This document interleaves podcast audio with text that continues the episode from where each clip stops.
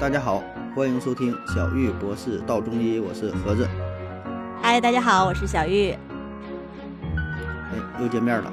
嗯嗯，今天呢，我们聊一聊《山海经》啊，说一说《山海经》当中那些好玩的、有趣的，呃，一些与中医中药算是有点关系的话题呀。嗯，这个《山海经》啊，这是一部神书啊，与《易经》还有《黄帝内经》并称为中国上古的三大奇书。嗯那我们通常理解《山海经》好像就是记录一些比较神奇的动物，对吧？然后没见过的一些什么神兽之类的东西。嗯神兽对，然后现实当中没有啊，说这东西长得非常奇怪，一个眼睛的，三条腿儿的，什么什么长个膀的什么东西，对对吧？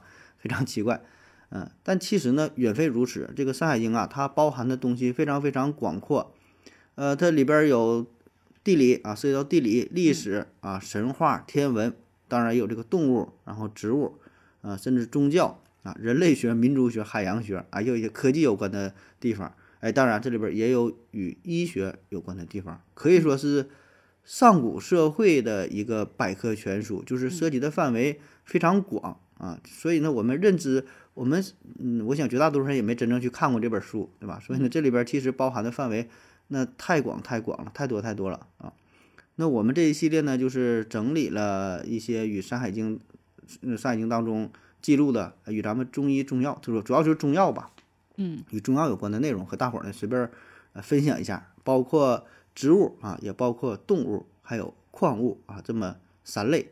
说这些这这些药吧啊，都有非常神奇的作用，有的甚至有这个起死回生啊，等等啊，就是嗯、没有你只有你想不到哈，没没有他做不到，这个药效呢非常神奇的啊。当然了，这个因为还是偏于神话嘛，你就别指望说真的能够找到这些药材，对吧？你这因为《山海山海经》当中记载的东西，我估计你也很难找到。我觉得《山海经》呢，它其实真是一部奇书。你比如说，它上面嗯有讲到一些啊、一种草，名曰薰草啊，就是麻叶而方巾啊等等，就意思它是可以防止那个瘟疫，就是指它的颜色、形状，它都描述的就有鼻子有眼睛的，然后闻起来很香，嗯，然后你可以把它嗯佩戴起来，然后然后就防止这个瘟疫，也就是我们现在所说的呃传染病，对吧？瘟疫。你说这个叫薰草啊，薰衣草吗？对，其实就是有点像，他就这么说叫这薰草。这两这两个字儿是吗？对，就是这就是薰衣草的这个薰，哦、那你说这要放在现在，是不是有点能治疗这个新冠这个意思啊？治疗瘟瘟疫呃，瘟呗疫，对，就是这类的，就是脑洞嗯大开的书嘛，对吧？但是它还是有一些基于现实生活当中的。大家都知道，我们新冠也好，还是就是平常我们得的流感也好，大家都会用一些呃辛香的一些芳香的一些中药，然后放在那个香囊里面。啊，然后自己佩戴也好，在家里面放置也好，哎，或者是放在这个枕头旁边。像我经常就是枕头旁边常年是放，就觉得呃挺安神的啊，这样的一个情况。然后像《本草纲目》当中也会有一些记载啊，就是说这个呃草啊，它比如说名叫这个香草啊，呃嗯零陵香啊，啊、它闻起来非常的香，然后它呢能够治疗一些伤寒下痢啊，就是比如说一些阴邪为主的一些疾病。因为你想，我们芳香的这些药啊，你不管是我们平常薄荷、丁香这类的，不仅闻起来很很香啊，它嗯同时是有一些挥发油的一些有效功效，对吧？呃，可以什么抗菌啊、抗病毒啊，反正好多。所以我们像内服也好啊，外熏，特别是现在我们经常呃会去做这个 SPA，你知道吧？你们男的估计不太啊做这个，呃，差一些，但是知知道这个东西，对对，我精油什么的对精油，还有香薰，有的时候生日的时候会送别人什么香薰蜡烛啊，或者是香薰的一些产品啊之类的。它就是可以避讳化浊啊，然后就是提神醒脑这样子。像我看书累了啊，就是有点想睡觉，就涂嗯一点，哎，就觉得特别好。哎，这样的这种是是有的啊。那你说这个倒是可以理解，这东西反正咱平时比如说你新你新房子装修，或者是买个车，对吧？里边也会放一点这种类似于什么香薰呐、什么香水儿这些东西，是吧？对，它包括其实都提取于包括你这个衣服，嗯，衣服里边放点什么樟脑什么的，可能有点这个杀杀菌避虫，有点有点对这个作用。有点这个作用啊，对，避蚊香囊这个好像，嗯，这个跟真正的医学好像还稍微远点儿啊，是吧？就是闻这个味儿可能熏点虫子。真正有没有什么治病的？这《山海经》当中就正经说这个就治啥病的，有没有什么药？《山海经》上面说治病好像有好多哎，什么有的能够治疗什么腹痛、肚子疼，还有的可以什么避孕，还有的治疗什么大脖子 病。呃，人的那种生理一直没变嘛，就像我们现在还有很多人肚子痛啊，哎，需要一个肚子痛的这个药啊，对吧？大家经常会肚子痛，吃坏东西，对吧？那个时候也有像一些大脖子病，大家都不知道这个，对吧？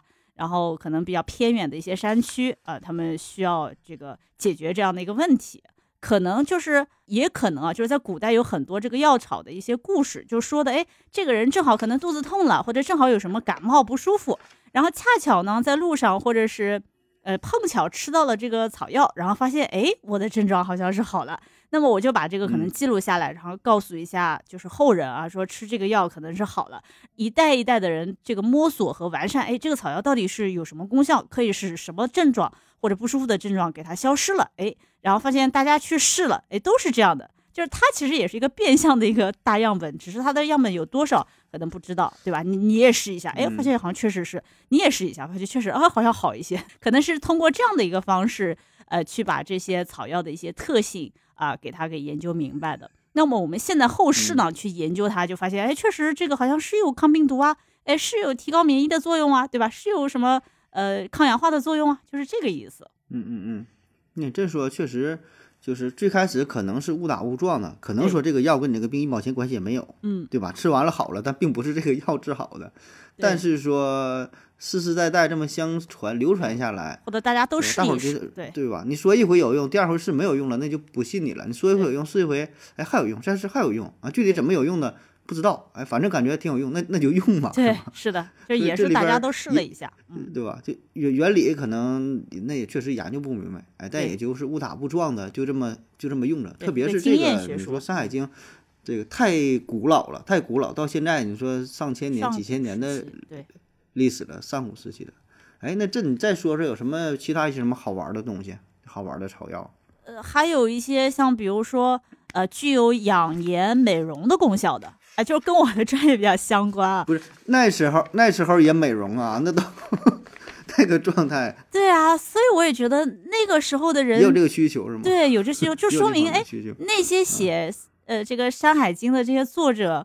啊，我觉得还挺有这个思想抱负，还挺有小资情怀的，对吧？说明这个吃饭不愁，已经吃饱的基础上，大家才会想到这外形的一个问题，对吧？有闲钱，对吧？像我们过来美容的，肯定是有有点钱的，对吧？对呀，饭都吃不好，谁还过来？所以说，你看，像这个《中山经》当中记载的有一个叫寻草，它吃了就可以让皮肤光洁。你看以前人就知道，哎，皮肤好，一白遮三丑，对吧？然后《中山经》当中，对对对，《中山经》当中还有一个记载的叫瑶草。说啊，据说是啊，皇帝的女儿变化而成。你看，就是很有这个玄幻啊色彩啊，神奇色彩。对，而且还说形形状很像这个草莓。草莓代表什么？就是红红的、艳艳的，让人觉得哎，特别的热情奔放，对吧？所以说吃了可以让女人更加妩媚。哎，这样的，那这药现现在有没有瑶草，还有寻草是吗？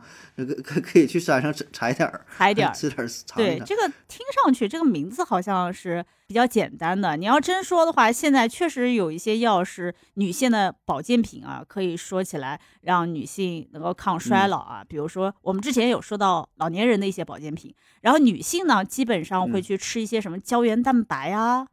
哎，还吃一些像这个我们认为的智商税啊，就比如说呃什么维生素 C 啦、E 啦，可能吃到这个身体当中能够到你皮肤当中的只有一点点啊，太少了。哎，对，太少了。然后还有一些像这种澳洲还有北欧那边的，像什么蓝莓胶囊，然后什么蔓越莓，什么这类草药提取出来的一些提取物，哎，可火了。你们可能不太关注这个。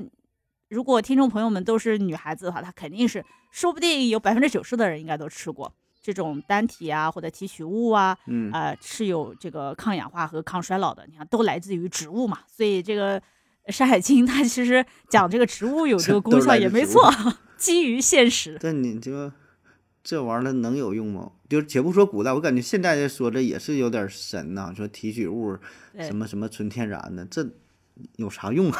反正我是没研究啊，我就本本能的就是感觉这个东西就是智商税，还而且都挺老贵的，便宜的几百的，对，贵的都是上千的，这一套一套的，是吧？对他们都是从那个澳洲、北欧那边代购的，现在人那必须都不外国的，对国外的的，然后这个，你像它一些成分是，比如说黄酮类的，或者是多糖类的，就是确实它嗯是有抗氧化的一些功效。然后你想这些提取物的一个量本身也不太大，你说吃是嘛，反正保健品也没啥坏处，啊你总比单吃那个雌激素啊、副作用要好，对吧？我们现在反正都是嗯看脸的时代嘛，然后就说明那个时候的人他已经很严控了啊。我以为就我们现在就是大家生活条件好了才严控啊，就是？古代并不是，啊，并不是，并不是。哎上古上古时代，你说也也是也一样啊，也是有这个有钱的，对，有这个上流社会然后贫 贫穷，对对对，保证还是有这个阶级分化，对吧？那有些人自然是也追求美，对，比如说什么部落酋长啊、夫人啊，有酋钱人家对有有钱人家的夫人，对吧？？对，家里有个嗯什么小妾什么之类的，吃点好的，对对对吃点好的，对，还是有追嗯求的，嗯嗯，哎，那你们有没有发现一个细节啊？嗯就是这个《山海经》当中嘛，你看它这里边儿按你这个说法，它真就有挺多都是在注重女性呃美容养颜这一块。刚才说到什么草，什么瑶草，嗯什么寻草，那这个就有点儿不太公平。那对男性这方面儿有没有什么介绍呢？咱对啊你你男的有你你你没有能你这个问题补一提得太美一美的啥的，对吧？你这个主张男人也要注意点形象，这非常正确啊！就是看来你还是比较走在时代先锋的，现在越来越要求男性注重自己的嗯形象。那就这个问题，我也想听听这个听众朋友们是怎么想的。你看，我有一个朋友，他就找对象啊，这就女孩子家里挺有钱的，然后她自己呢，但是挺胖的，就长得就一般，你知道吧？但是她嗯也去试图去整形啊什么，但是还是因为底子在那儿。然后呢，但是呢，他却天天在纠结自己的啊，这下颌角啊，这眼睛、鼻子啊、脸啊，什么都不正常。然后呢，就有一个男生也追她啊，我说挺好的啊，不是有男生追她挺好的，你们家也不愁钱什么的，然后这男生对你好就 OK 了。他说不行，嗯他这个人长得胖，他说跟我一样，他说基因就更差了，我最讨厌胖子了。他说我天天看着他，我都吃不下饭，我觉得受不了。就然后其他人会觉得你怎么会这样想呢，对吧？他只要对你好就行了呀。男生的话，对吧？就不不要看这个长相啊，太帅是吗？对啊。嗯但所以说每个人的想法不一样，有人就是说男生啊、要什么好看啊、只要有钱有能力，体贴温柔就行了。女的才要好看，要貌美如花，要贤良。但是我现在还是发现啊，因为就是你看我们这个追星，还有好多明星的名字可以说吗？像什么王一博啊，什么肖战啊，是不是我也老了啊？就是好多他们就是粉这个，还行。然后你你说这个还行，还行是吧？然后他们小姑娘都特别喜欢长得帅的，呃所以就是我倒不知道男生是怎么想的，所以咱们听众朋友们可以留言，就说你们到底觉得男生讨论一下是吧？对什么是比较重要？是要看皮相，还是看他能力，看他钱？行吧，这个一个开放式的问题啊，大伙儿有兴趣也可以留言来讨论一下。嗯，在在这个时代哈，到底你看啥？好了，今天节目咱就到这儿，感谢您各位的收听，欢迎弹幕咱留言分享支持咱们的节目，拜拜。拜拜。